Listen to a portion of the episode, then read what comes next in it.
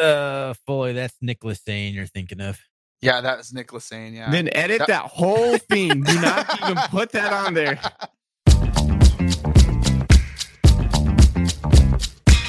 Welcome everybody to the R&R Catcast, a fan-based podcast focusing on Montana State athletics.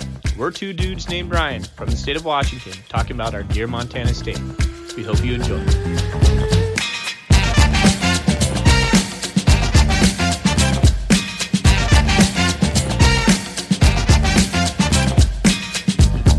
Welcome back, Bobcat fans.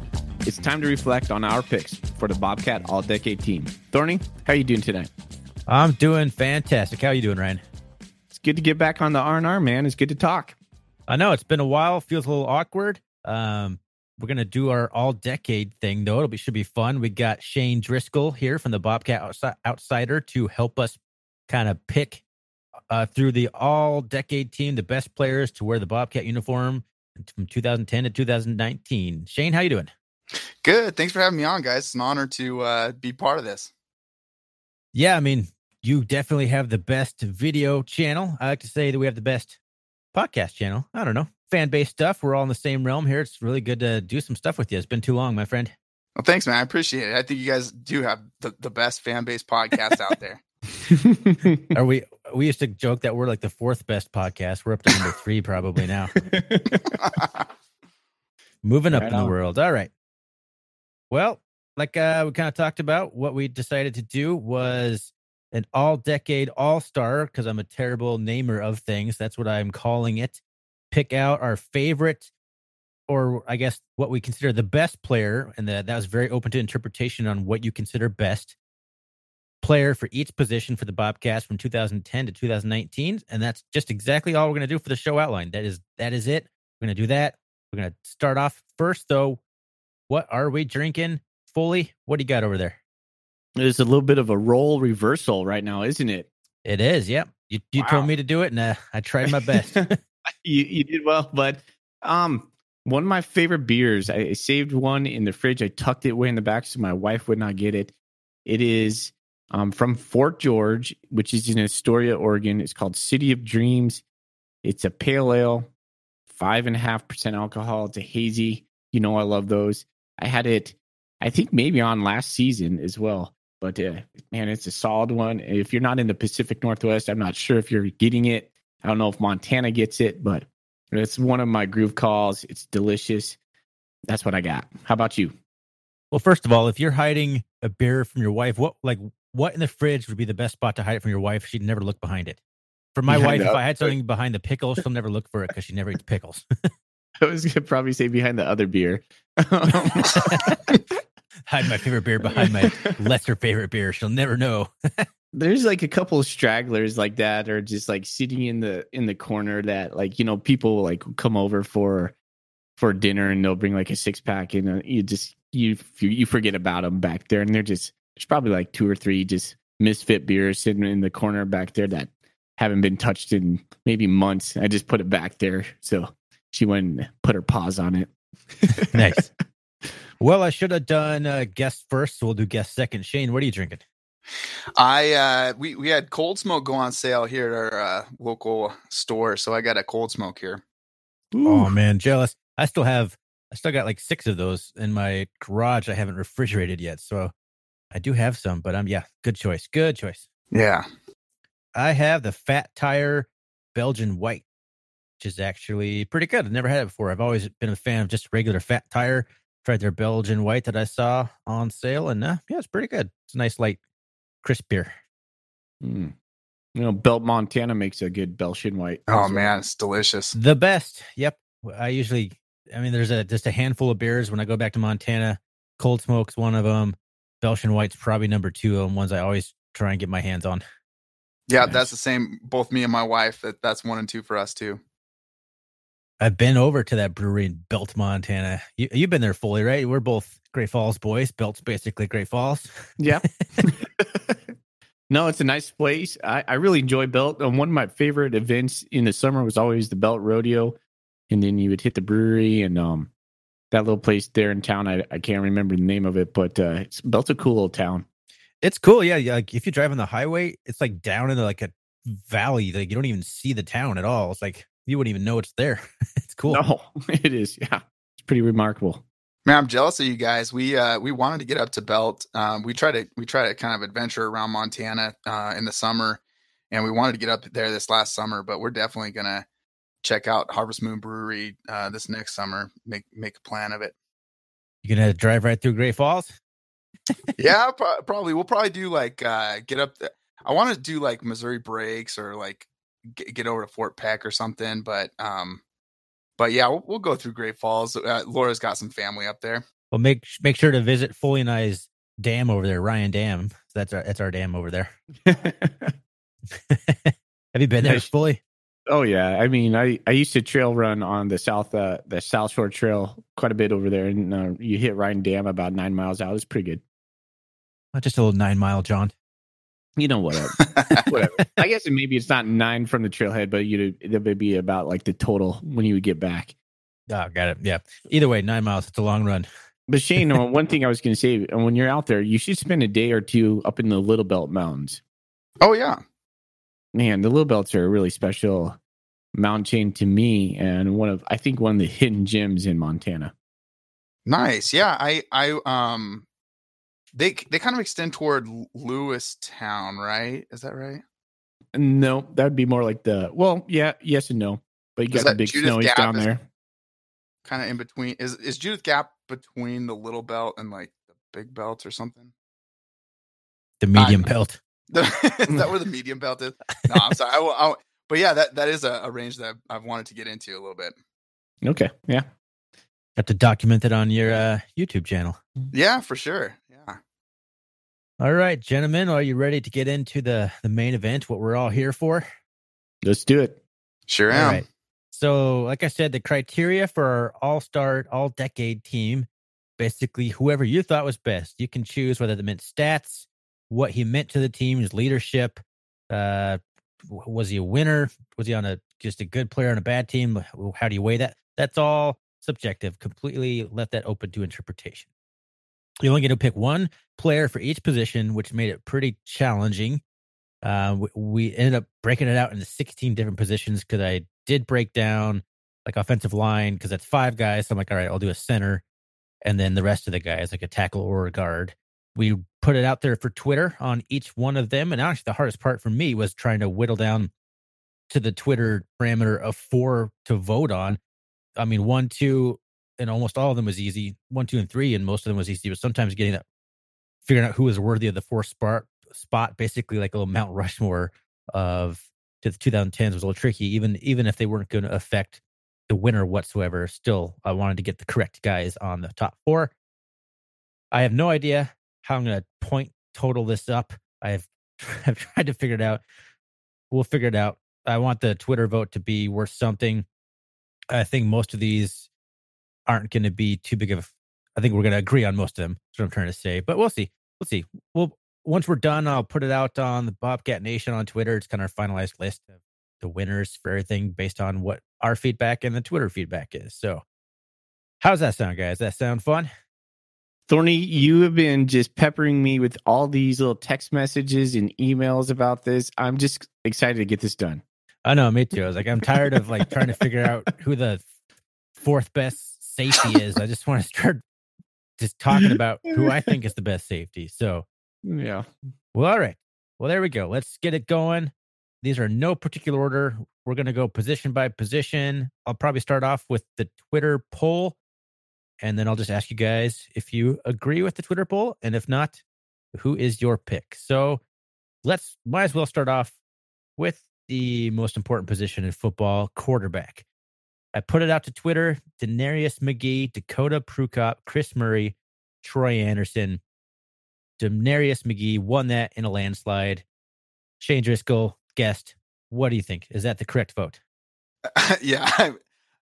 Yeah, I want to say it was Chris Murray instead. No, I'm just kidding. I there's just no way you can pick against Denarius McGhee in this. I mean, uh, it's weird that he was even in this decade because he could have also been in 2010. I mean, I mean, because he because he was in 2010, he could have been in the first decade. But yeah, I mean, the guy was just a beast, and, and I I don't think anyone can forget what he meant to the team and still means to the team. Ryan Foley. You know, after Travis Lulay, we went through a couple quarterbacks. You know, Corey Carpenter, uh, Jack Rolovich, and then all of a sudden, here comes this freshman out of Euless, Texas. Uh, and man, McGhee, gosh, four year starter. What can you say? I mean, he was, you know, a newcomer of the year in 2010. He was Big Sky MVP in 2012, first team All American in 2012, and first team All Big Sky in 2012.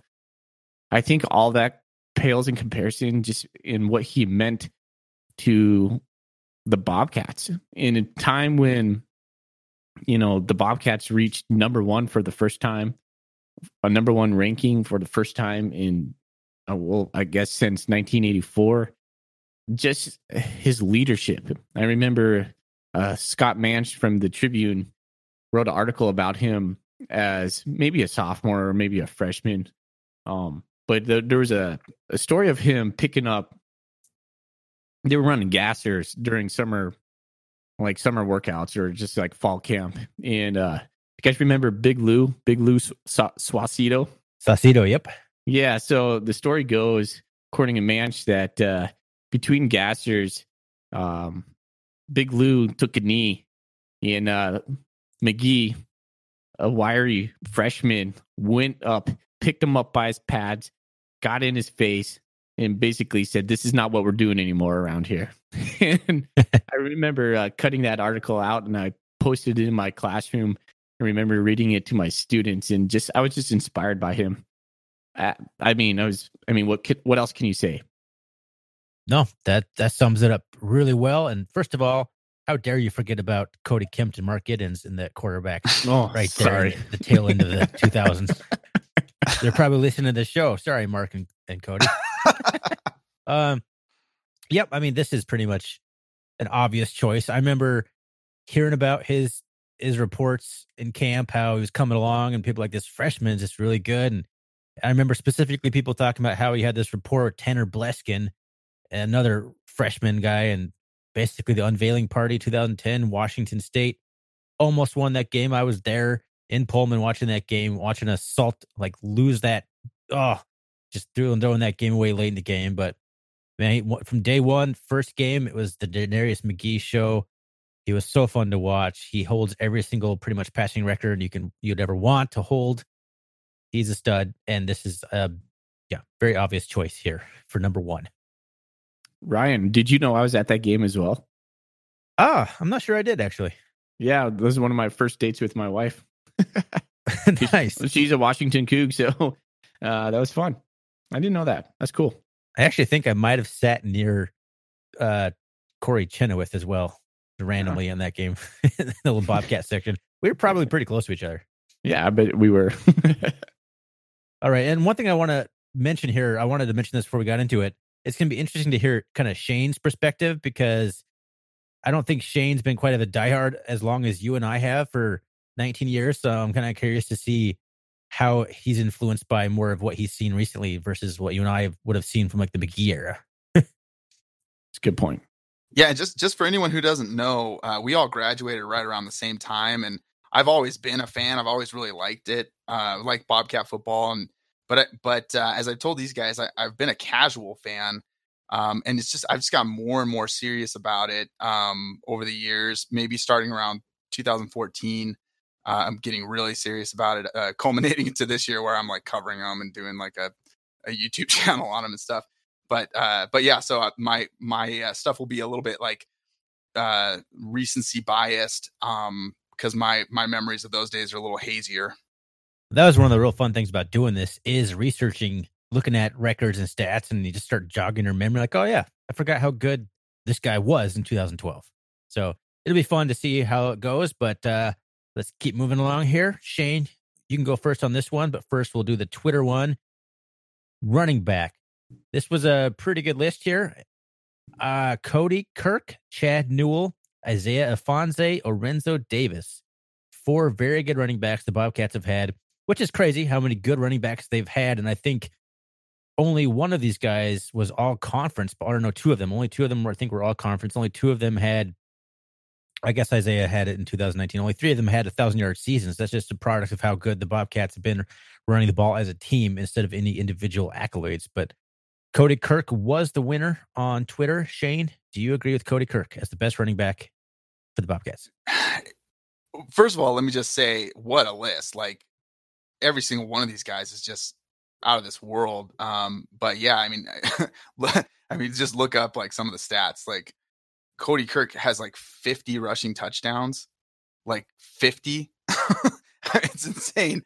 Um, I, I, I do. One of the players that does stand out for me from from back in the day is Lorenzo Davis. I, I do. I just remember watching him run, and I just it was one of my favorite things about Bobcat football at that time.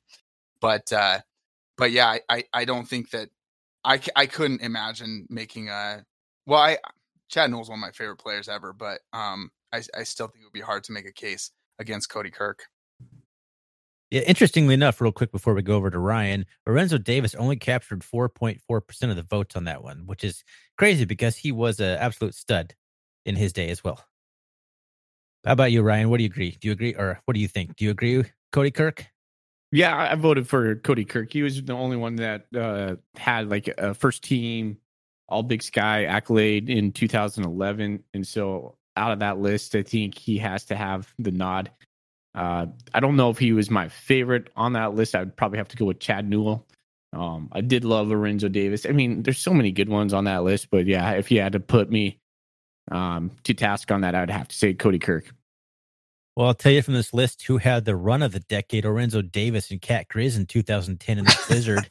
he didn't make. Oh, okay. Never mind. I'm thinking of somebody else. Okay, I know which. I think it's when uh, Jimmy Wilson like popped him behind the line of scrimmage. He spun out of it and just somehow twisted and turned it all the way into the end zone for like a 20, 25 yard touchdown.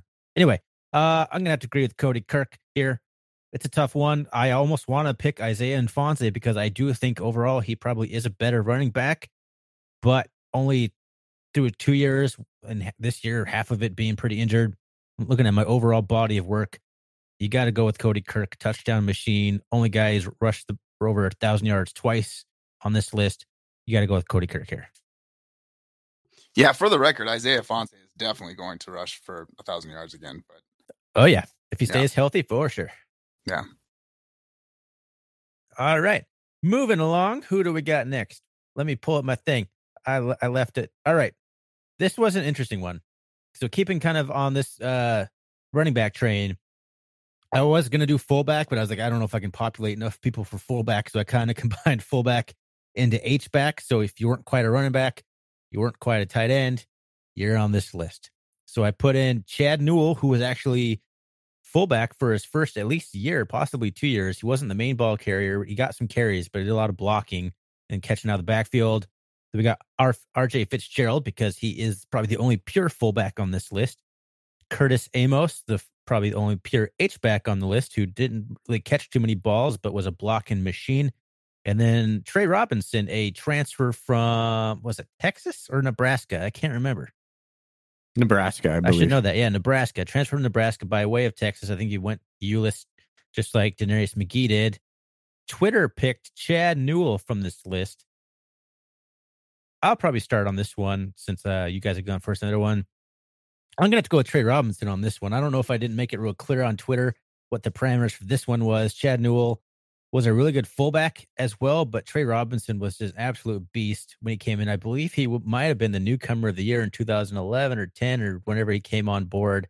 I don't, I shouldn't, I don't have the stats as well as I should for this list, but I'm gonna have to go with Trey Robinson just because he was a absolute beast when he was here first two years, catching the ball, running the ball, he was just a man out there.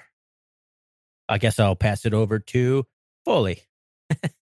yeah, Trey Robinson was a man amongst boys out there in just his demeanor. I mean, he was a mature man. Uh, he was, I believe, he was a father already. Uh, he was a husband already. Uh, I'm, I'm, pretty sure I'm spot on on that. Uh, it's hard to pick against Trey Robinson, but I was going to go with Chad. And the only reason why I was going with Chad was I feel like Chad meant so much to the team at time of so much turmoil at the end of the Ash era and then the the first year of uh, the Choate era. Um, man, he was just the glue guy. Him and Gunnar Brecky back there, just but it was him. You know, the three guys that come out of that uh, era that remind me of that time was Gunnar Brecky, Chad Newell, and JP Flynn. And Chad just seems like like a consummate pro on that team, and just a guy that just representing the Bobcats. He's a Bobcat through and through, and so I love Trey. Um, I mean, I loved Curtis. You, I, I talked about him a ton last year. From what I've seen from RJ Fitzgerald, I just keep, I keep, you know, can't wait to see more of it next year. But I'm, I'm gonna have to go with Chad because uh, just his, uh, his toughness and just being, you know, one of the, you know, just a Montana boy and just one of the all-time greats as a Bobcat. All right. Well, Shane, I guess you're the tiebreaker.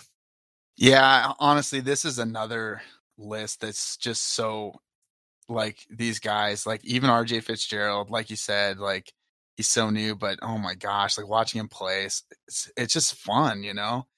Um, he's mean. Yeah, oh, and he just he just like he cares, like he cares so much on every single play, you know, and eh, and that's actually what I love about Chad Newell was.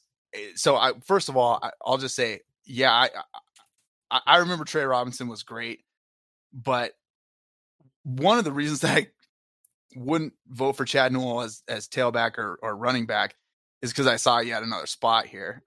so I th- he's just like one of my favorite players ever, and and it's I, I, can't say it any better than Foley just did. You you just you put it really well, Foley. But um, I will add like the game that no one wants to talk about um, I think it was the 14 um, Cat Grizz.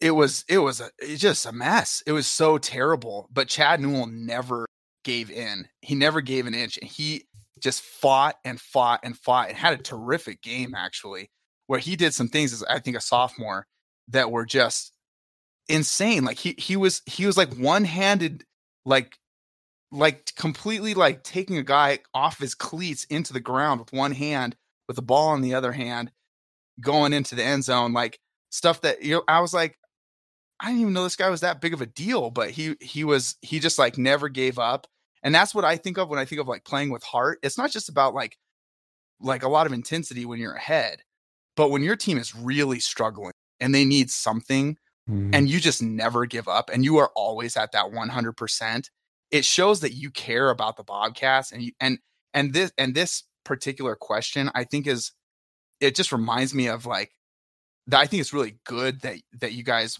wanted to do this and kind of go back and just give a little bit of um accolade to to these guys who really meant so much to the Bobcats and really kind of put it all out there, put put their bodies on online and and and and really kind of represented our school and our um you know our, our football team with a lot of pride and and Chad Newell is right at the top of that list for me so I I got to go with Chad Newell on this one.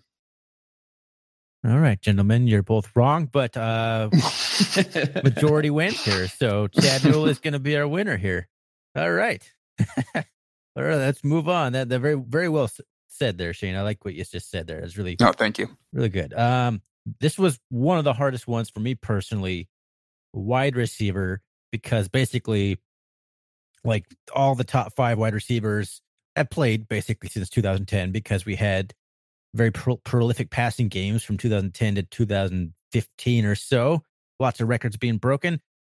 So you had to choose between Elvis Akpla, Tanner Bleskin, Mitch Herbert, or Kevin Kassis. Whoa. Twitter chose Elvis Akpla in a pretty close vote. Ryan Foley, who do you have? I'm going to go to my fellow CMR wrestler, Tanner Bleskin. I think he's an all-time leader in yards. Is am I right on that? That's really bad. I don't know that right now. I was looking at my stats. I can't find anything on him right now. Keep stalling. I'll find it. Okay. that that's what I, he's he's definitely up there toward the top. Like it could have been. Oh yeah, no, it was receptions that uh Big Nail had but I think I think Bleskin might have had yards, number one. But he's up at the top in, in any case. He played four years for the Bobcats, so I don't believe Akpla did. He was an Oregon transfer. Did he play three years for us? I want to say played three years, and his like sophomore year he didn't play a whole lot. I mean, he arguably has like the most memorable catch as a Bobcat maybe ever. I don't know if that's arguable. I don't. I don't think that's arguable at all. It was like a top ten, if not the top ten play on Sports Center. yeah. And so, um, I mean, once you get past that, I don't know. I just, I just like the Bleskin brothers. I've, I'm a CMR. I'm a Great Falls High, or excuse me, I'm a Great Falls kid. So I'm, I'm gonna go with Tanner right there. I I got to go Elvis Act Akpla. He's that catch was just like I, I, know this is a terrible reason to vote for someone as the best wide receiver in, in the last 10 years, but that was like it was insane. I mean, it was it was absolutely insane. Uh, for for anyone who doesn't um, know this or hasn't seen it or doesn't remember it, um, go back and look up Elvis Akpla catch, and you'll find it on YouTube. It, it's just this insane circus catch where he goes up, he, he catches it with one hand, kind of behind his head, and to get the ball back around without hitting the turf with it, he has to swing it around behind his back. And then it's it's kind of like it's hard to describe, but his arm is twisted around upside down behind his back as he lands and rolls on the ground to keep it from hitting the turf. It was just the most amazing catch. Uh so um so yeah, the catch was awesome. I do want to say like all these guys again really I, I, I know I've been saying this a lot, but this is a really a four really great guys, and Tanner Bleskin probably deserves it. I'm still voting for Elvis Akpla, but uh, also Kevin Cass is a guy that's who's somehow made statistics despite the fact that it's like almost all run all the time team. So you really have to. I, I'm just glad that you guys kind of honored him by putting him on the list because he really is a special player that um, never really ca- kind of got the system that he deserved. Well, Kassis is my second uh, vote on this easily. He, I mean, Shane, I'm just going to put this real quick. As we just kind of talked about Chad Newell being a consummate Bobcat, Kevin Kassis has been a consummate Bobcat as well. Just, no, totally. That guy bleeds blue and gold. I just love that about that guy. Yeah. No, there was it was a tough choice between for me as well between uh Tanner Bleskin and Elvis Akpla, but ultimately I had to go with Elvis Akpla as well.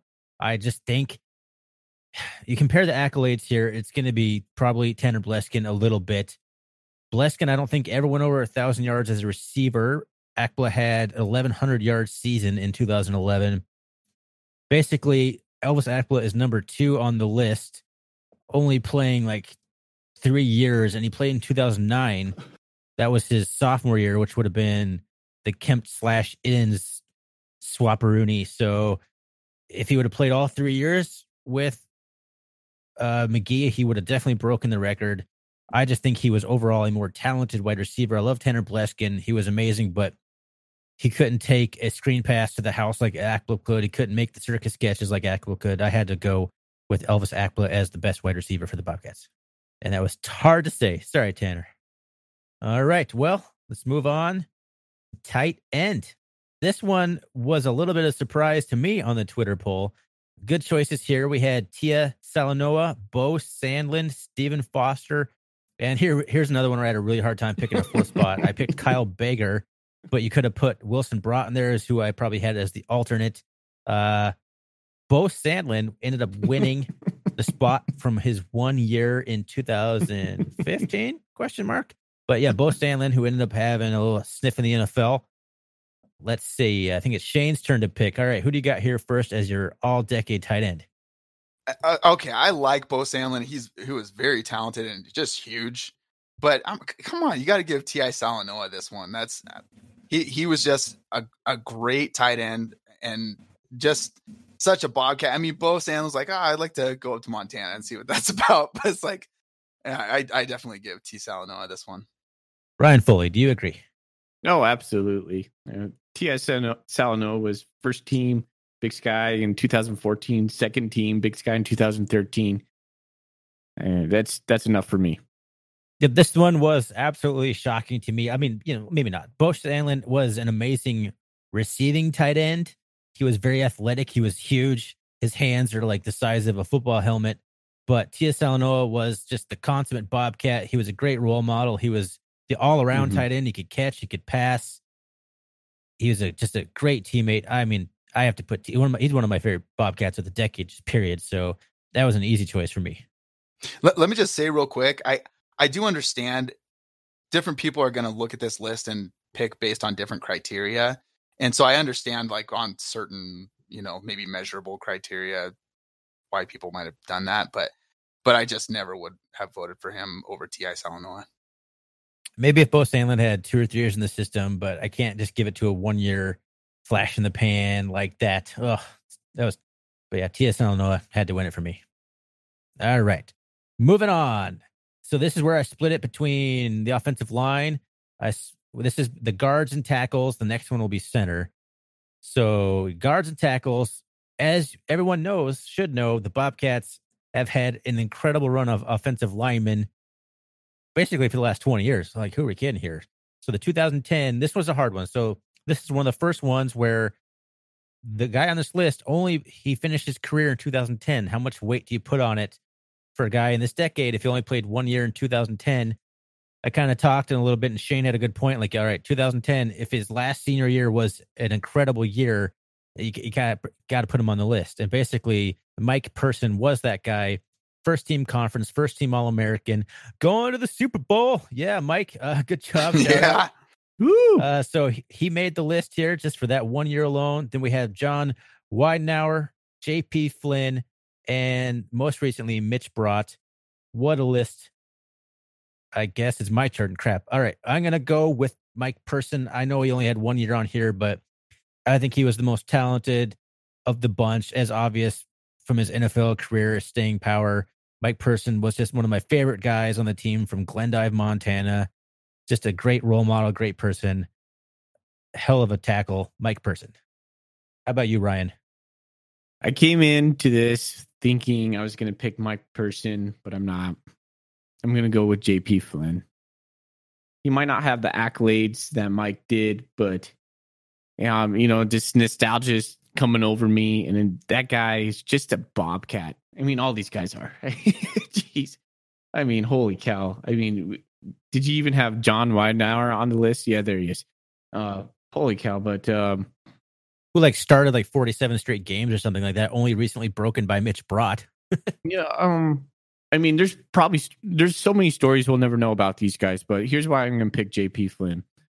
I was listening to a uh, interview of his last year, and he was talking about Choate's first year, and he was like, you know, we were like, what did we have like four wins Choate's first year? We were pretty crappy. Yeah, something like that.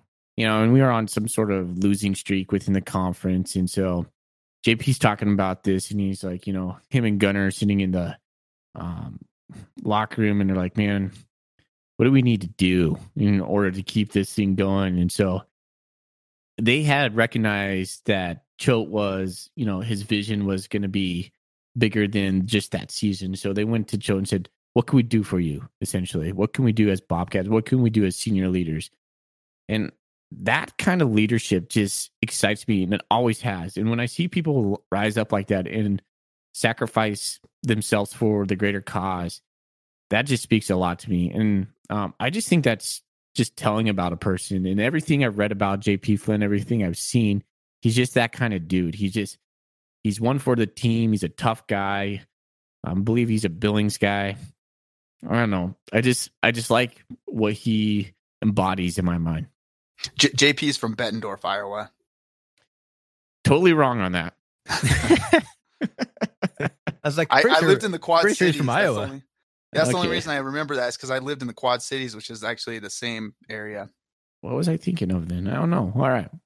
But yeah, I'm still going to stick with JP Flynn. But uh, like I said, I had highlighted coming into tonight, I had Mike Person right there. An awesome Glendive story. I mean, couldn't be happier for him going to the Super Bowl this week. Uh, wow. I mean, that's just awesome. But uh, I think I'm still going to go with uh, JP. All right, Shane, what do you got?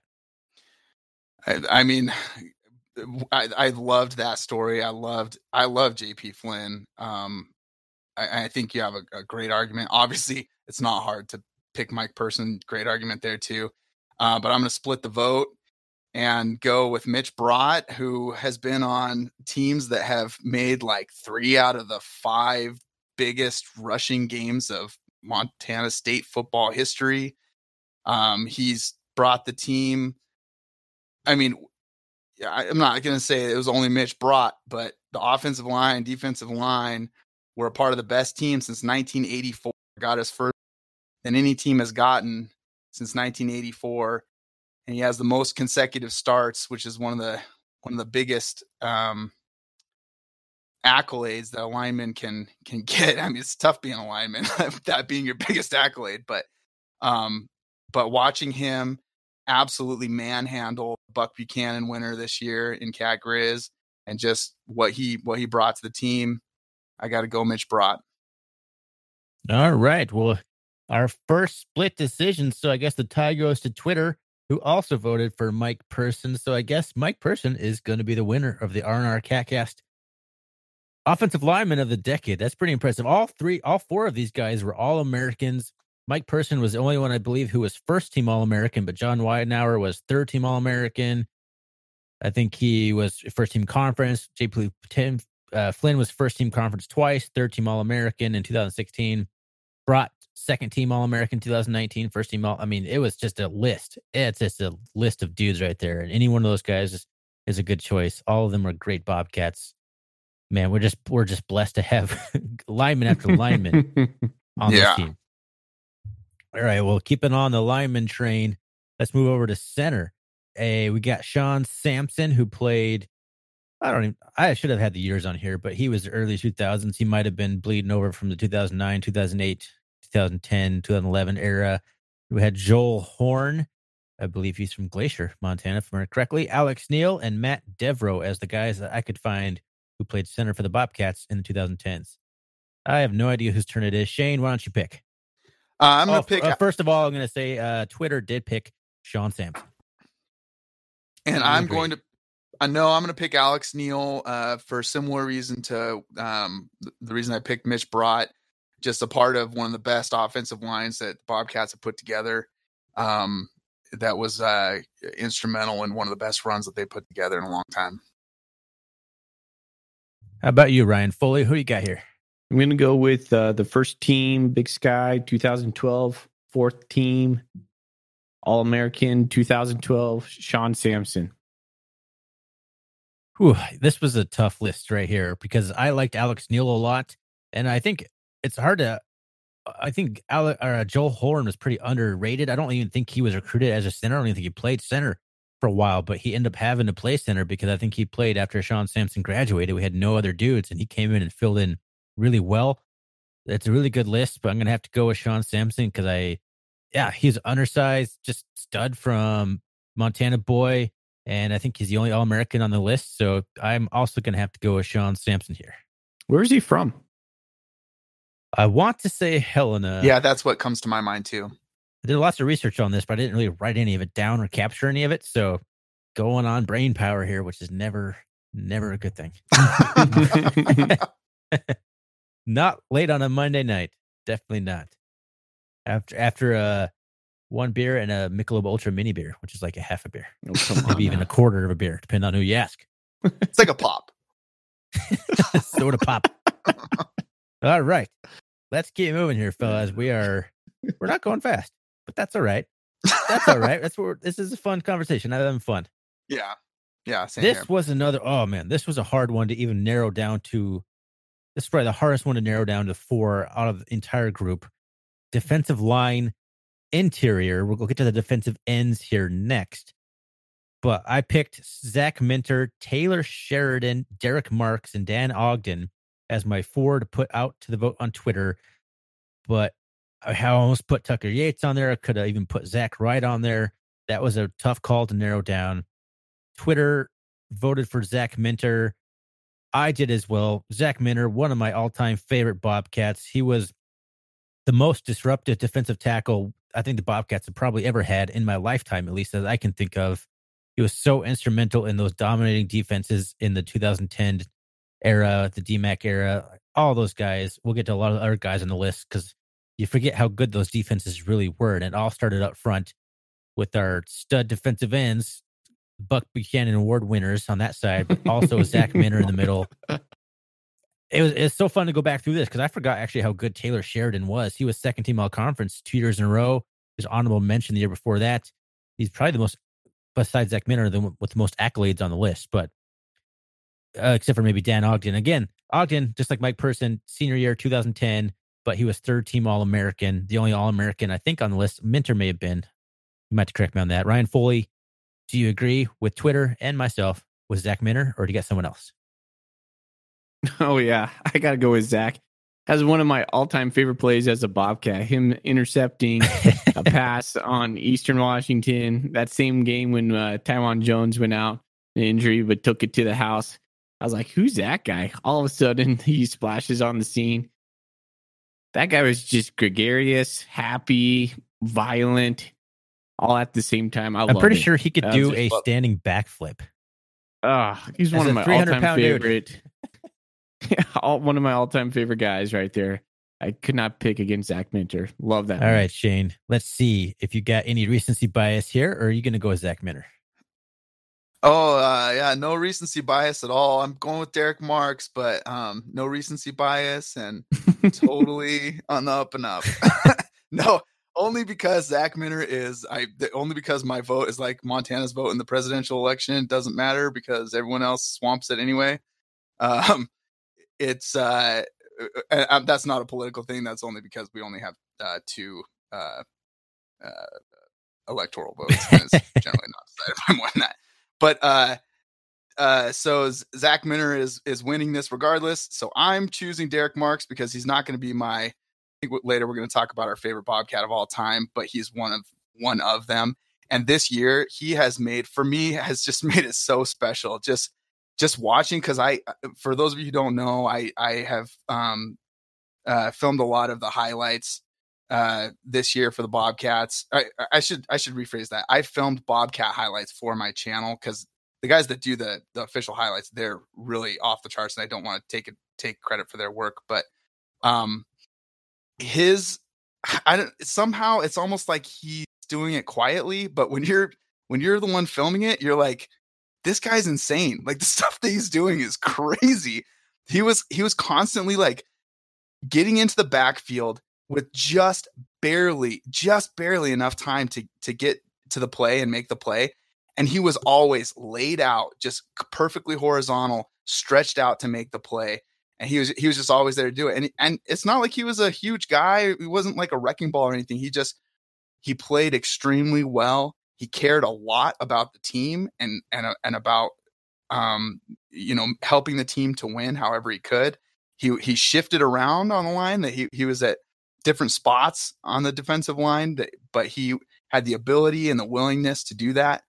And uh he was another one of those guys like Foley talked about some of these guys being just really special leaders just his quiet leadership his ability to take the room and just just take it to a a, a different place um with with the way that he spoke and represented the team um I, i'm just gonna just take take the opportunity to just um share all, all the reasons that i love derek marks First of all, your vote counts as just as much as ours does. All right, don't don't sell yourself short. Unless I hate your vote, then I'll just throw it aside. It, it counts if I if I like it.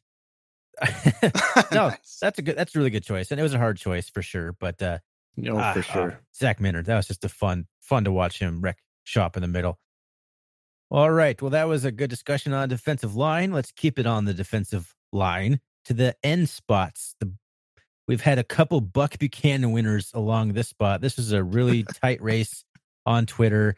Brad Daly Ooh, edged out jeez. Caleb Schreibeis just barely 47.6% to 42.9%. Our second closest Twitter vote, we actually have a tie we'll get to later. But yeah, that was extremely close. The other two guys on here, no slouches either. Bryce Sterk and Tyrone Fa'anono. What a good list of defensive ends. Caleb Schreibeis and Brad. Daly, each with the Buck Buchanan Award under their belts. Ryan Foley, who is your favorite? Do you agree at Twitter? Brad Daly? Yeah, I'm gonna go with Brad on this one. 2013 Buck Buchanan winner, 2013 Big Sky MVP, first team All American 2013, first team Big Sky 2013. I mean, if you're looking at that versus uh, Caleb Schreibeis, if we're just comparing accolades, Caleb did not get the 2013 Big Sky or 2012 Big Sky MVP. I'm not exactly sure who did. Probably JC Sherritt Oh. or somebody. Oh, for like 20 I years. mean- eh, it is. I mean, that's a tough one. I mean, it's just like when you have two players on your team go back to back Buck Buchanan winners and they are different people. That's just remarkable in itself. Ah, man, it's just. I'm I'm gonna have to go with Brad on this one. All right, Shane, what do you got? Yeah, I, I- I mean, obviously it's hard. Like exactly like you said, two back to back uh Buck winners. I mean, but I mean, you know, go to the next guy on the list and think honestly, like how far off is he from? he's, he's right there. You know what I mean? This is an awesome list. Um, and and again, I, I'm just glad that you guys kind of you know paid a little bit of homage to all of these guys because they're they're all that good. Um, I'll, I'll say, I'll be honest with you, I can't be exactly um uh unbiased here. I did work with Caleb Schreibeis. Um Aha. and so, and yeah, so I'm the, as your biased voter.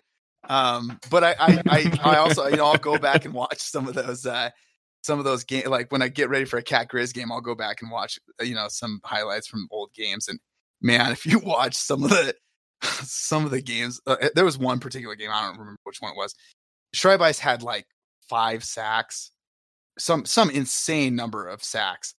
Um, and uh, I think it was a game we lost or some stupid thing, but um, but the way that he played, if you if you watch it, it's like it's insane. Like it's it's you can't really describe it. Like you just have to watch it. But um, he was as much a wrecking ball as anyone I've ever seen.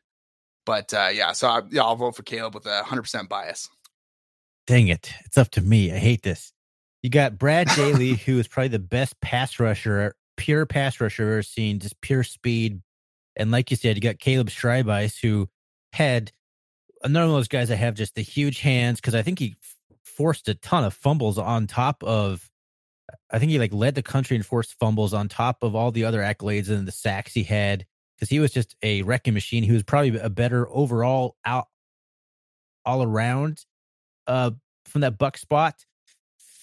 Oh man, I'm gonna have to go. I think I'm still gonna have to go with Brad Daly because when Brad Daly was really in his zone, he was just pretty much unblockable. You knew it was coming. He could still get around you and just still get to the quarterback. And his just his journey is very interesting. How he took a year off, wasn't sure he was gonna do with his life. Went and worked, I think, in like the oil, the oil fields for a year. Is that right, Foley? Do you remember this? It sounds right. I just and one thing I remember about Brad was like his senior year, the, the guy was being held together with duct tape pretty much. And like between every play, he was just I like just completely injured. Yet he would just bring it every single play. I was it was it was uh, like like how like he was just ridiculous what that guy was doing. It was. I mean, if you look, sorry, Thorny, I'm cutting you off a little bit, but you'll let you get back. And you, you even compared just the Daly family and the Schreibeis family, both huge Bobcat families. Holy smokes! I mean, this what a what a what a category. Holy cow! Keep going. Well, honestly, I didn't have much else to say, so I'm glad you kind of swept in and finished it up because I was like, ah, you guys both said it best about two guys, and I agree 100%. And it was just really hard for me to decide on who was the winner there. But I think ultimately Brad Daly oh, just narrowly edges out Caleb Schreibeis for me. I would take both of them in a heartbeat on the team right now. I'd take any of those guys. Bryce Sterk, Tyrone, Fa'anono. Golly, that's such a good. Von. Nono is such Wow. an underrated guy. Like he was basically like the only guy holding down the edge for those in that early Ash years, and he just was around the program forever. One of those glue guys. Just he was a big boy too. He was a good player. Hey, refresh my memory. If Caleb Schreibeis was our, what was Brad Daly doing in 2012? Was he? It might have been when he was working in the oil field. I, I don't remember the time frame So of he comes this. he comes in and just does like one year of wrecking ball. I mean, I just remember honestly, I don't remember a lot about him. I remember him being injured, and I remember Stony Brook, just him having like a huge play in that game, like being able to get to the quarterback, you know, you know, b- you know, being instrumental in that win. So Yeah, I, I have a tough time remembering because I get him because because when we were in school, it was Bobby Daly, you know, and so and that and so I get all it's all gets messed up in my brain. all right, guys. Well, let's move. Keep moving. You're staying on the defensive side of the ball, which we're gonna pretty much do for the rest of the time, except for when we get to like an all-purpose category later. Linebacker. Oh man, this was a difficult decision for me in terms of that fourth spot. The first three pretty obvious. We got Jody Owens, we got Mac Bignell, Alex Singleton. But I was trying to figure out who that fourth spot was. I ended up putting Na Naa Macchiola in there, but I could have put Josh Hill or Cole Moore uh, as two guys I really had in there. But Macchiola was a team captain. I just kind of felt like I owed it to him for the what he did for the Bobcats, and I didn't have any other reason to pick him in any one of those guys over each other. So I put Na in the fourth spot, but didn't think it would really affect the front race anyway because Jody Owens, Mac Bignell, and Alex Singleton are gonna be probably the guys getting the votes here. And it turned out this was the tie I referenced earlier. Mac Bignell and Alex Singleton on Twitter tied exactly 34% each. Jody Owens not far behind at 27.7%. So that was extremely tight race. So we got a tie on Twitter. Shane, who do you have? Uh, I, I feel bad voting against any of these guys because they're all so awesome. And I do want to say, like, again, I'm glad that you that you honored them or you know uh, paid homage to them by by adding them all to the list. But Josh Hill, like, he's he's really a remarkable player, especially for his size and like what he's had to battle through. Like, what he's put on the field for the team. I, I'm glad that he got some um, all conference accolades because I I kind of feel like the fan base kind of under underappreciates him a little bit. Um, that being said, I'm not saying I'm picking him. I I, I picked Jody Owens um, just because I think that he he for me is the top, and I think I love Mac Bignell, and I do think Alex Singleton is is a, a close one in there to Jody, and I I totally see a an argument for him, but um, but I just I just think I think Alex and Jody the way that they the way that they kind of disregarded um blockers, the way that they kind of just kind of floated through the block to the play and they were just always in it was was really remarkable and I just give the slight edge to Jody. All right, I'm pretty sure I know Ryan's answer, but Ryan, who you got over here? Jody Owens all day long, man. One of my favorite players, if not in top. I mean, he's in my Mount Rushmore for Montana State. I mean, what a player! Holy cow! I I love Jody, Jody Owens. Big Sky MVP 2012, three year Big Sky champion, All American 2011, 2012, first team All Big Sky 2011, 2012.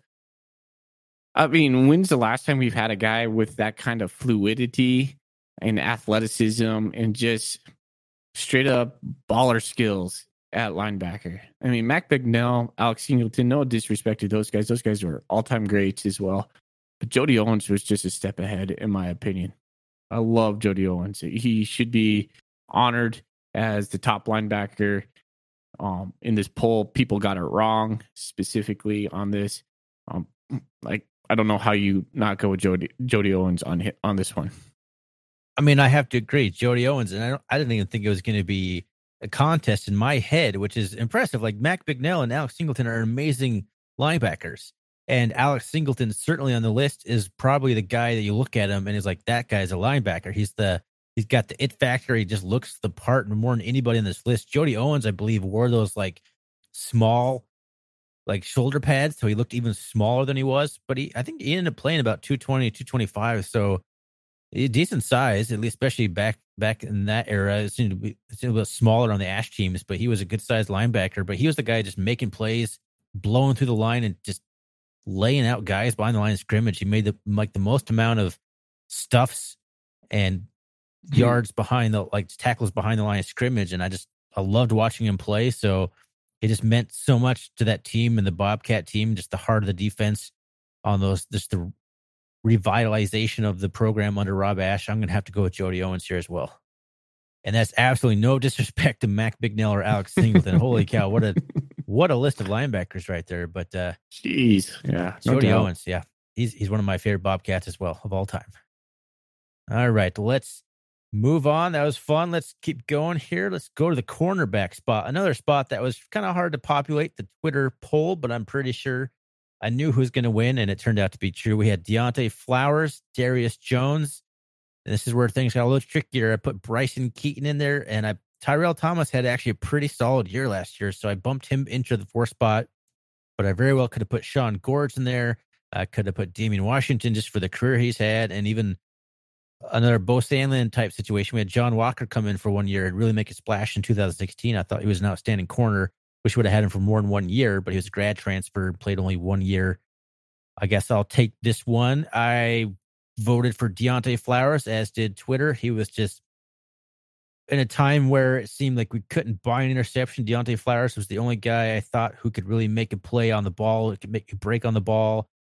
He, I think he had that big like pick six or that big interception in the Eastern Washington game. I think they were coming off their national championship season. We beat him over in the Inferno.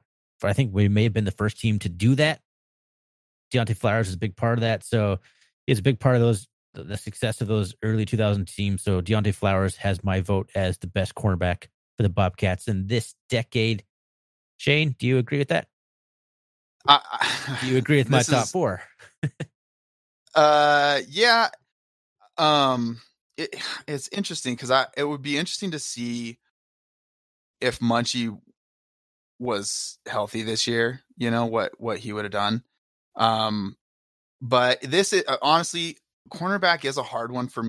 It's a little my foggier memories. Uh, I I remember Flowers making some big plays, um, and and I imagine that he that uh, Foley's going to vote for Flowers too. Um, but I I think I'll I think I'll go for Tyrell Thomas. Um, Ooh, he he he's a part of, of uh, an extremely good defense, you know, and he's an important part of that defense.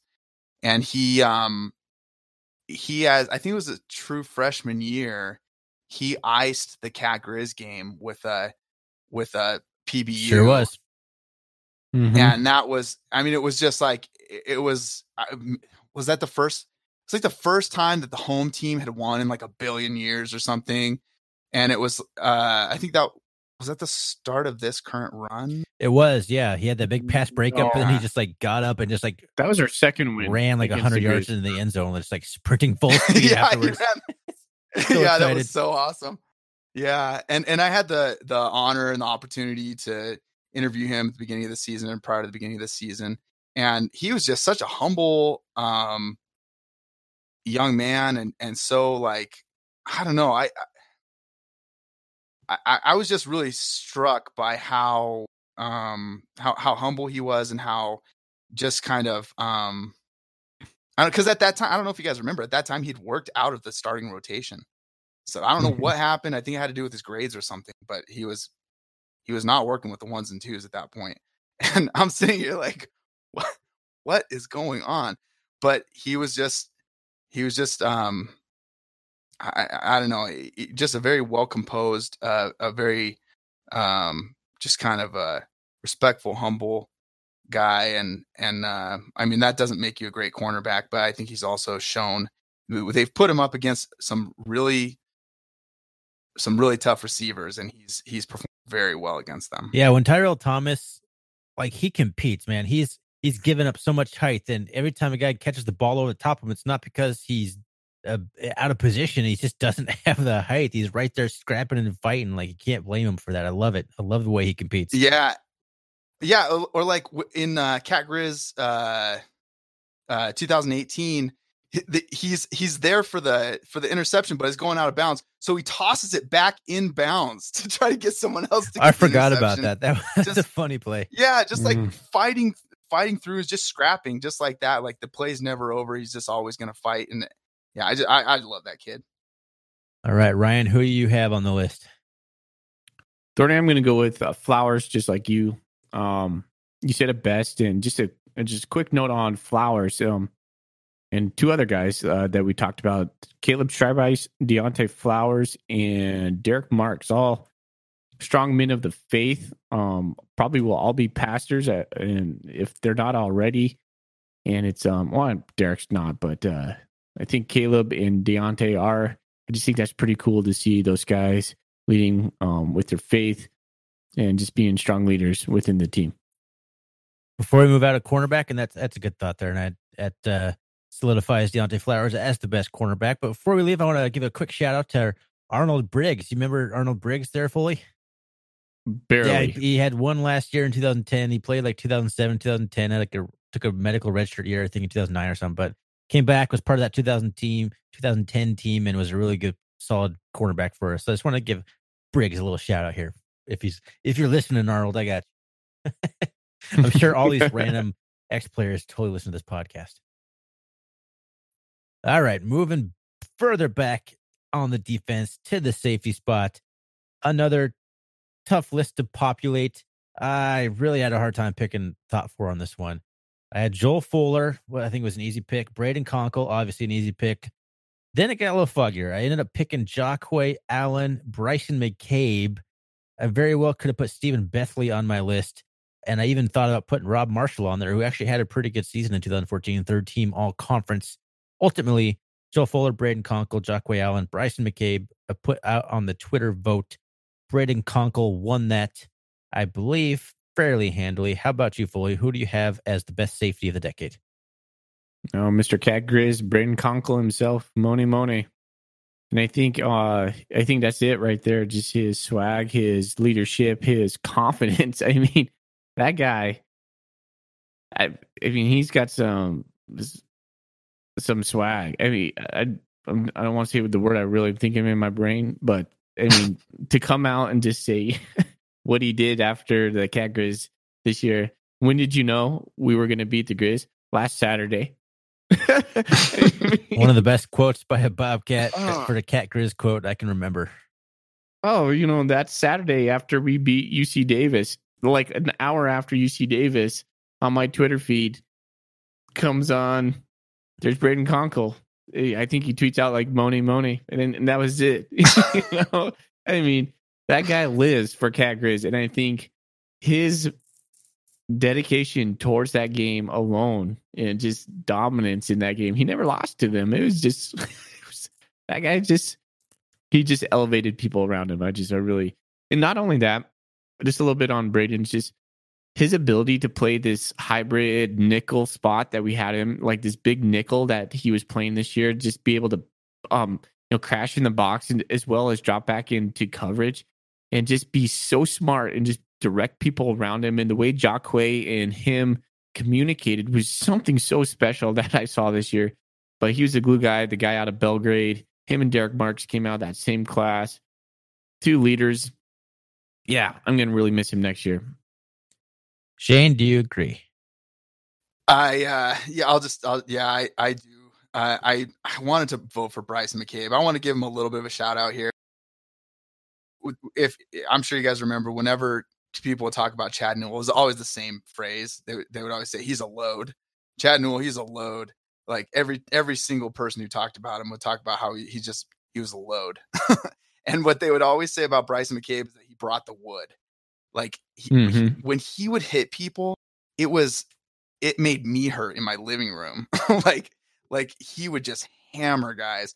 And the thing is, that Brayden Konkol does the same thing, so I can't I, I can't, you know, I can't give him the edge for that. But I just, I remember thinking, like, who is going to replace Bryson McCabe?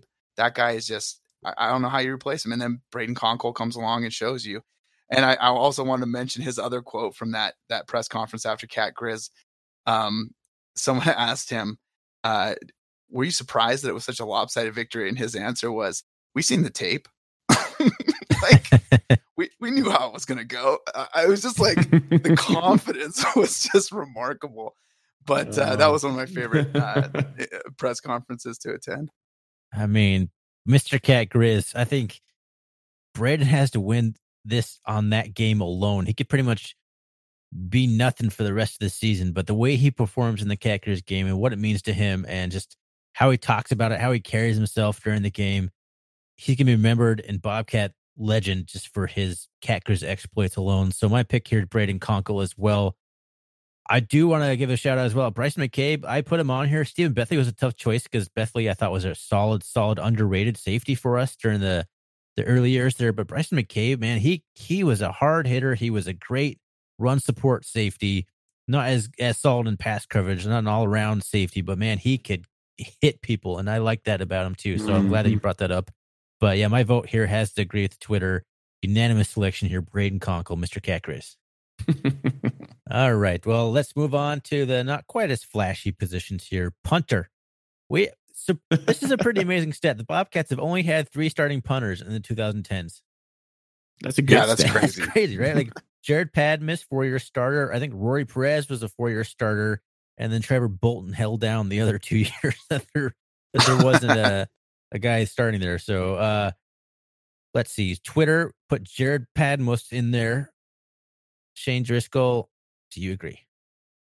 so Rory Perez was was really special, not only because he was a great punter, but he's also a, a place kicker and and deserves a lot of credit for being able to do both of those things and to do them well. Um, but as a as a punter, Jered Padmos, I I hope that we all have appreciated him while he's been here because he's just been really really special.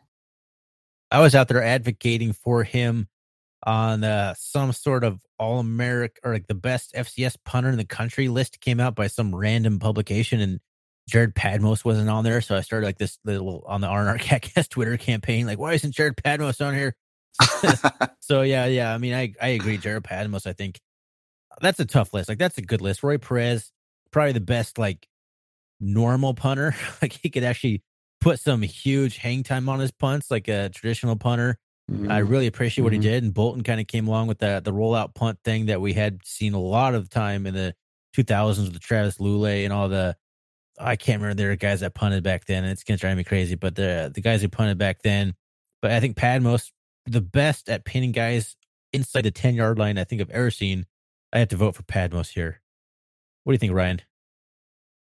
Well, I'm gonna totally agree with that. Uh, he's fourth on the list as far as punting average and in an interesting kind of side note, you know who has a he's only eighth on the list for longest punts with 76 yards. You know who has a longer punt than Jered Padmos? Travis Lulay.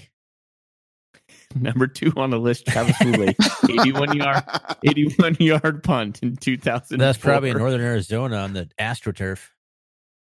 Um, it says versus ASC, so Arizona something. Adam might be State, wrong on probably. That. We used to play Adams State yeah. all the time. Anyways, I, I, when I saw that stat, I was like, "Oh boy, that's that's a fun one." I got to bring that up. Um, I think Jered Padmos was one of the main reasons we won Cat Grizz last year, or not last year, the year before, if I'm saying that right.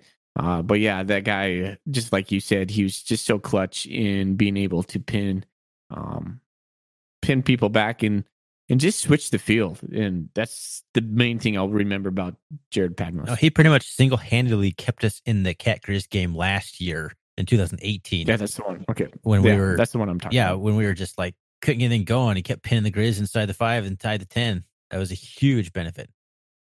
I mm-hmm. also feel like we totally missed an opportunity to ask Travis Lulay if he ever got the opportunity to punt in the CFL.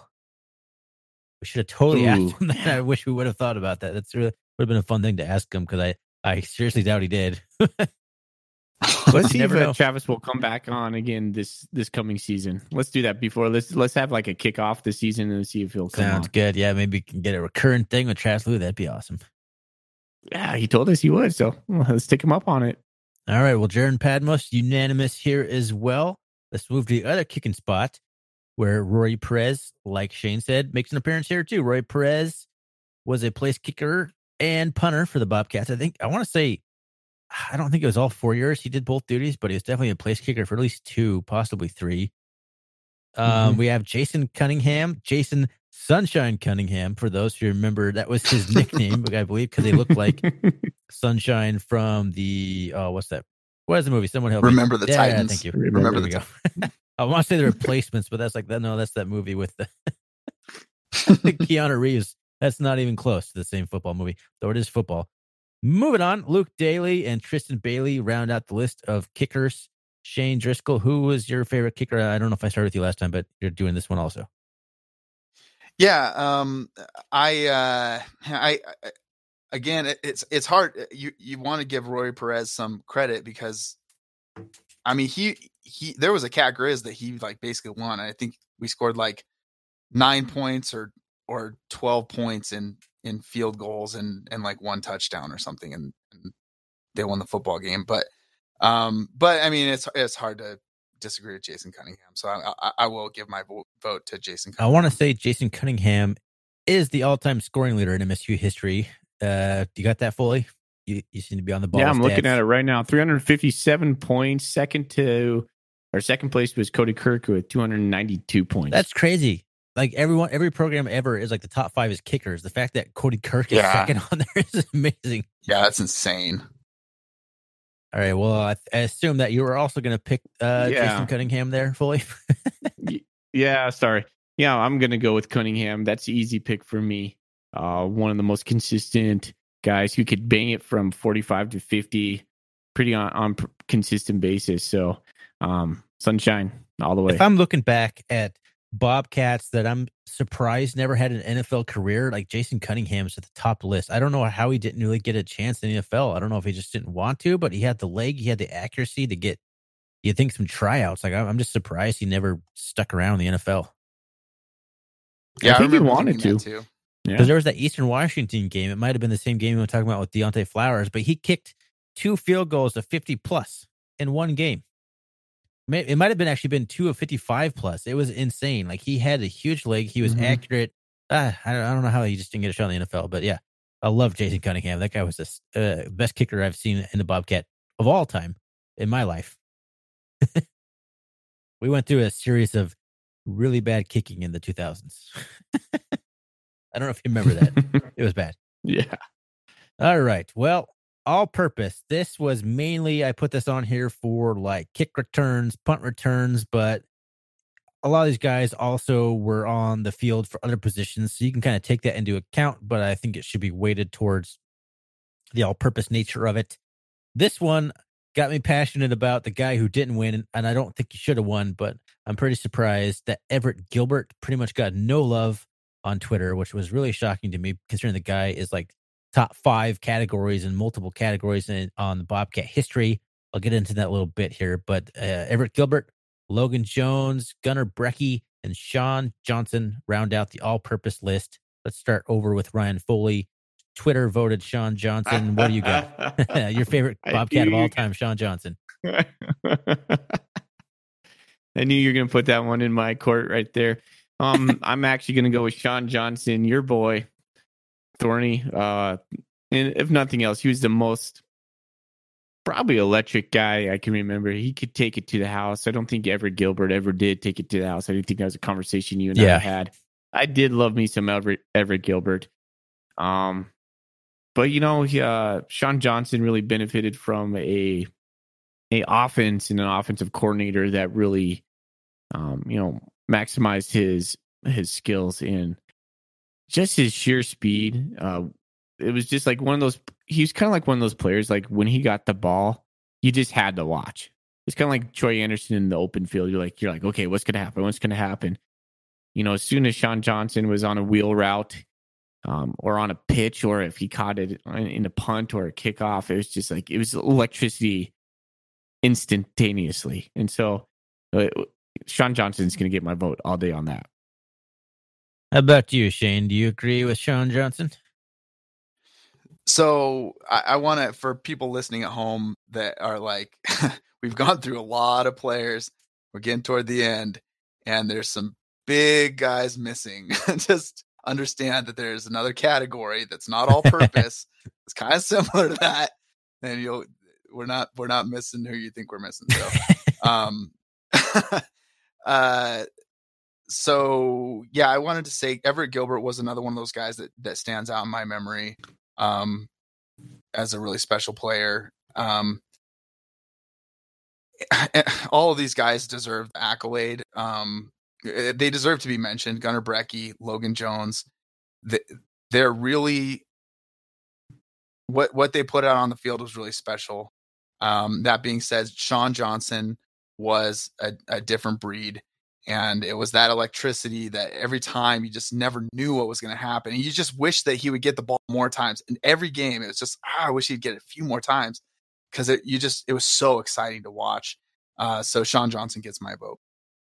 Absolutely, Sean Johnson. He was oh just so fast, and he was so cocky about it too. He he would blow by people, and by the time he got to the five yard line, he would just like walk. He would just stop and walk. Do you remember that? He would do that all the time. He'd just like stop and just kind of like oh just like trot in the end zone, like, eh, I did it again, everyone. it was, yeah, it was so fast. He would just pull away from everyone like at such a pace. It was incredible to watch. Been not just kick returns because he is number two all time in kick return yards behind Everett Gilbert, but uh, Everett Gilbert didn't really ever get a chance to field punts, and that's really another thing where Sean Johnson shined was just not only kick returns but punt returns, and he was also a pretty good tailback as a like a number two kind of tailback guy. Could catch the ball. I mean, if you want a guy who can do everything for you offensively, carry the ball between the tackles a little bit, catch the ball in the backfield, make something happen in the return game. Sean Johnson was your guy. But the fact that Everett Gilbert, who is the number one all time kick return leader in history, two above Sean Johnson, he is Everett Gilbert has a higher career average for kick returns per he had 23.4 yards per return, which is higher than Sean Johnson. Everett Gilbert was actually I don't uh, I lost it in front of me, but I think he's like top three or five in receptions in MSU history. So I think people kind of forget how important he was to the passing game early on in his career. He just he's one of those guys that kind of just like started off hot and kind of I think he got in a just guys kind of passed him on the depth chart, but he was important in the kicking game his entire career. But Everett Gilbert should be number two on this list. And I love Gunnar Brecky. I love Logan Jones, but Gilbert was just one of those guys who had just had an incredible career as evidenced by his place in the record books. But ultimately, yeah, you're picking a guy to win it. Sean Johnson is a pretty easy choice here. The most electric Bobcat I have ever seen.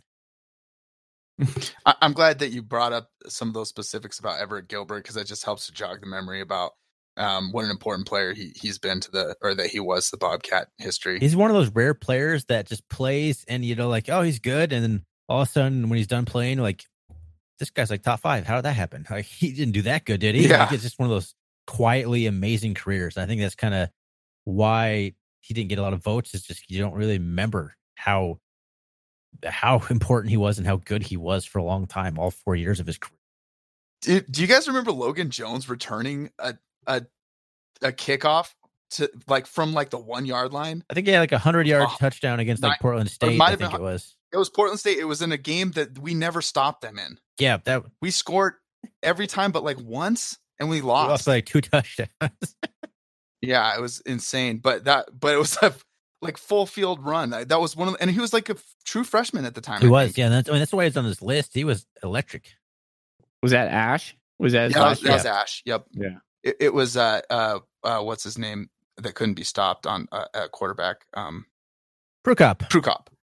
Yeah, yeah, yeah, I think that's kind of like uh, on kind of a side note. I think that's why like Alex Singleton will never really be remembered in such like high regard, just because he just played on such shitty defenses. So yeah, you know, just kind of a side talk there. So. Yeah, no, I've had this theory like you could be the greatest player, but if you play on like a not memorable team, then no one remembers you. Yeah, I put it to the test. Like uh, who led the Bobcats in scoring in basketball like back to back years in like 2006, and no one like nobody knew it. was like Jerron Jefferson. Just one of those like things that happens. Like, oh, he was good, but we were terrible, so who cares? right, yeah. All right. Well, like Shane said, we do have one last category here. Last one. If you made it this far, congratulations. If you haven't tuned out by now, we have athlete. This basically should be called the Troy Andersen Award, but I did find some other guys who I thought actually deserve some recognition on here. I kind of thought what kind of constitutes the athlete category. I thought you had to excel either in one season or over your career at at least one position and not just like left guard over to right guard. I mean, yeah, that's that's that's a change, and don't get me wrong about that. But I need like a whole separate position change. So Troy Andersen, obviously, quarterback, running back, linebacker, pretty good, right? At all the spots, we had Travis Johnson, pretty good at the Wildcat spot, but also a very good wide receiver. Brayden Konkol, I put on the list because he had a year where he pretty much exclusively played linebacker. They had to move him down there because the depth. And then Stephen Foster, if anyone remembers what happened in 2011 and 2012, he was all conference tight end in 2011. 2012, our basically our entire offensive line got injured, and Stephen Foster was forced to play tackle at like 270 uh, in 2012 and all he did was be all conference, and we still had a really good year in 2012. So Stephen Foster did definitely deserve a mention on this list. Troy Andersen won the award on Twitter by like 98%. Not surprising. I'm gonna have to go with Troy Andersen here because, well, there's just nothing like it in MSU history, if if not college football, at least in FCS history. I got to go Troy Andersen here, the Centaur, uh, my favorite nickname that uh, Gus Tutel calls him. Ryan Foley, uh, do you agree, Troy Andersen, or are you going to go with Travis Johnson, your favorite guy in the world? Secretariat, Golden Boy.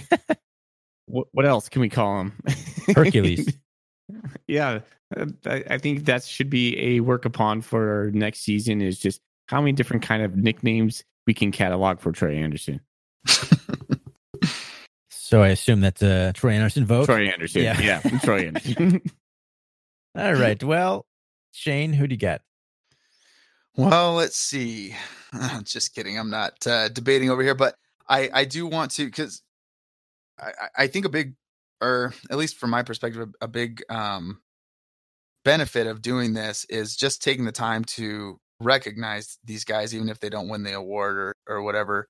Um, we've talked about Brayden Konkol a, a lot, um, and uh, Travis Johnson is a guy who had a really tough road. Like he he was a top recruit out of high school. I mean, he probably expected to play at you know one of the best schools in the country. Went to play for one of the best schools in the country, and it didn't work out for him. And and then he just had a, a, a tough road from there. And he he comes to Montana State, and and of course you're gonna be the quarterback here. You are one of the top you know, few quarterbacks um, uh, uh, out of out of high school, of course you're going to play here. Well, first he gets a little bit injured, and then you know, just things just never kind of go his way. But he always had a good attitude, and he always fought hard and played hard to help the team win. And and sometimes that meant blocking 30 yards downfield. And when you, saw him blocking guys and taking them 30 yards downfield, and it was he was really a true team player, despite the fact that he's one of the best three or four athletes in the conference.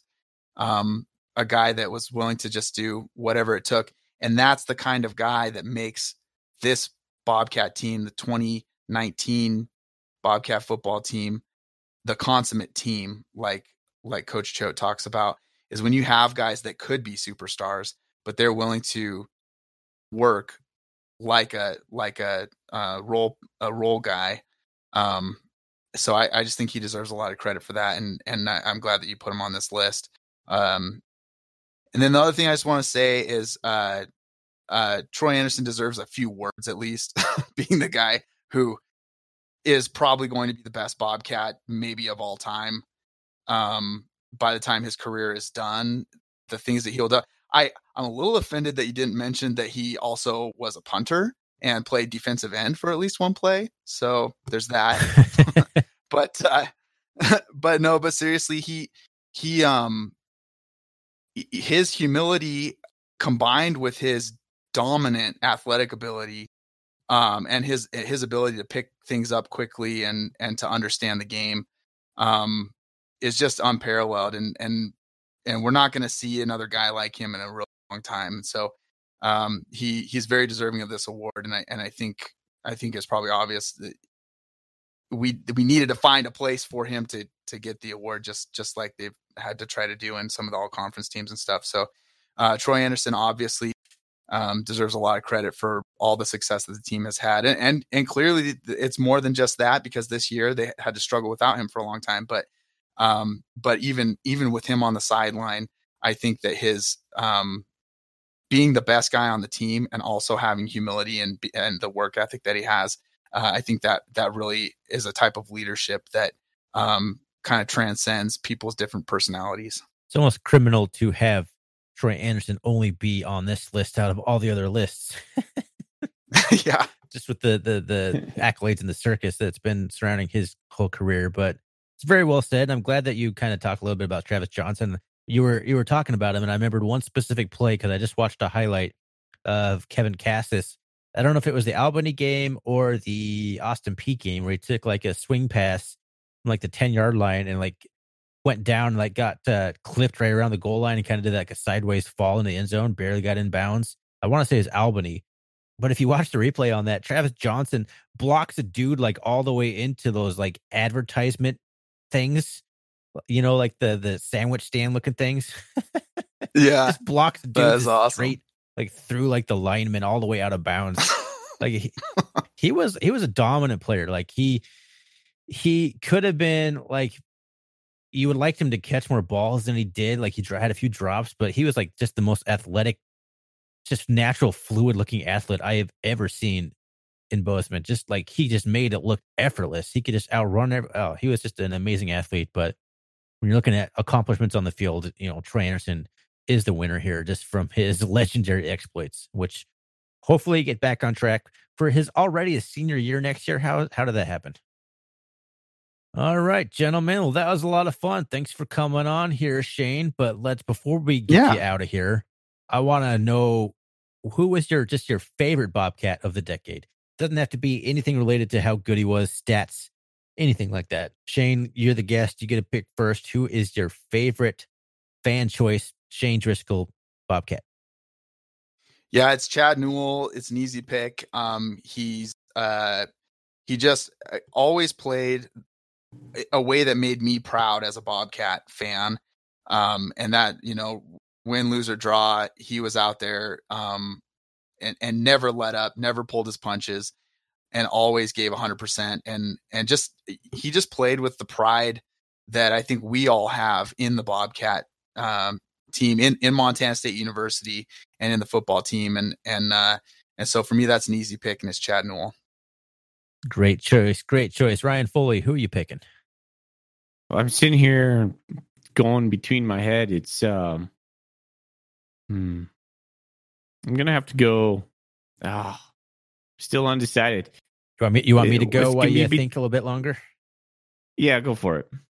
So I have some I had some tough choices here too. I was thinking in my head, yeah, it's gonna be Jody Owens. I love the way he played.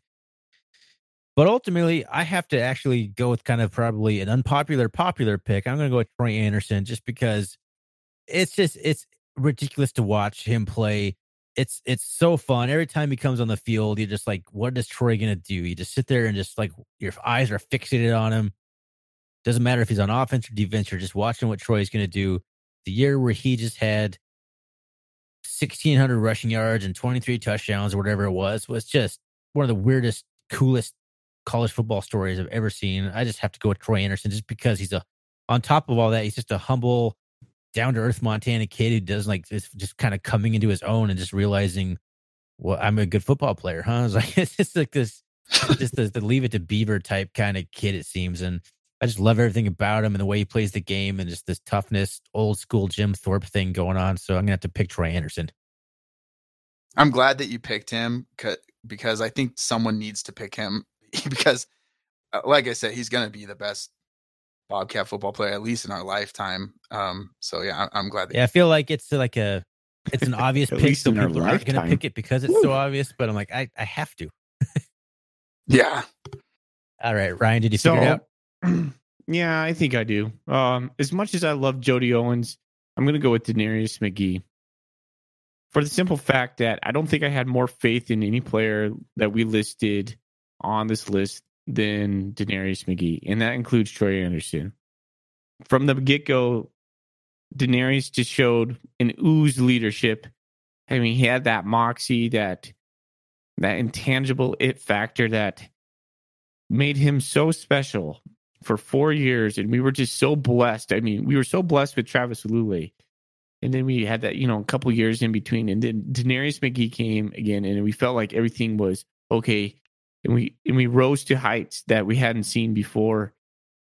DeNarius McGhee was such a pivotal person in the arc of just Montana State and what he's meant to the Bobcats, even after his playing career, has been so important. And I just think he's such a good representative of our university and just one hell of a player. I, I just got to go with DeNarius right Ooh, that is a good pick. That is a great pick.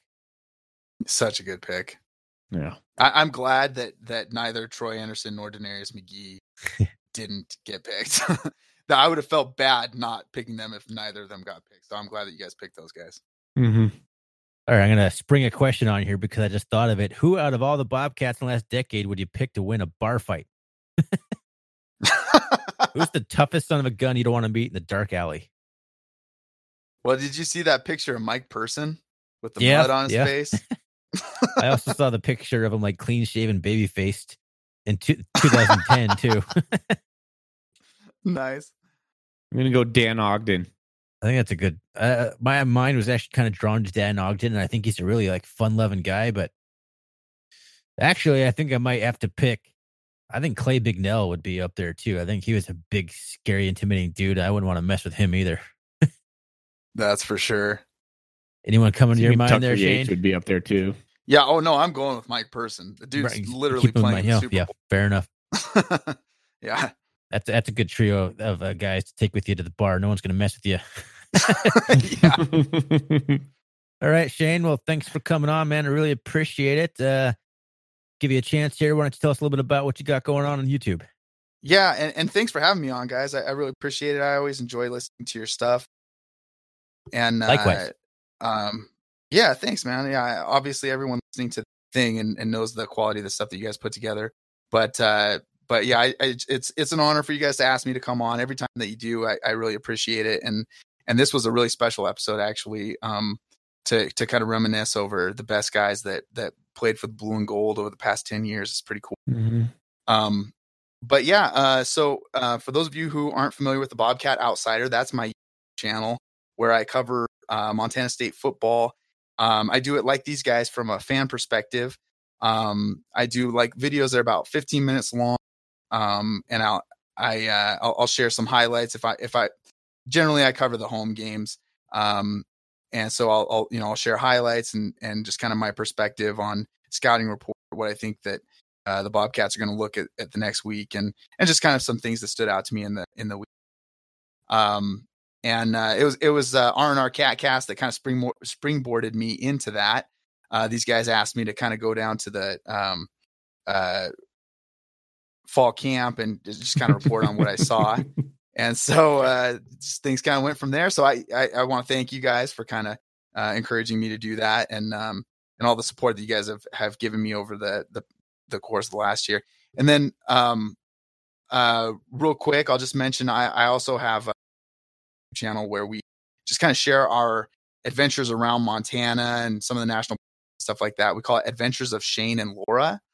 Um, so if you're if you're interested in in just kind of like uh, what's a cool new place around Montana that I could check out, um, you can check out our channel on YouTube, and uh, maybe maybe something will catch your eye, give you a, a little inspiration for an adventure of your own. Yeah, that's that's great. We've watched. I've definitely watched your everything, both your channels there, and I love all the work you guys do. You and your wife. It's really fun and interesting to watch, and I appreciate what you do. Thanks, Tony. I appreciate that. All right. Well, let's. uh That was a lot of fun, like Shane said, to kind of just go down memory lane and do a lot of research on this, even though didn't have all like the stuff that I researched in front of me. But I, it was just really fun to reminisce and just remember how good it was and how how good those 2010 teams were. You just kind of forget it a little bit, the recency bias for sure, but it was a lot of fun.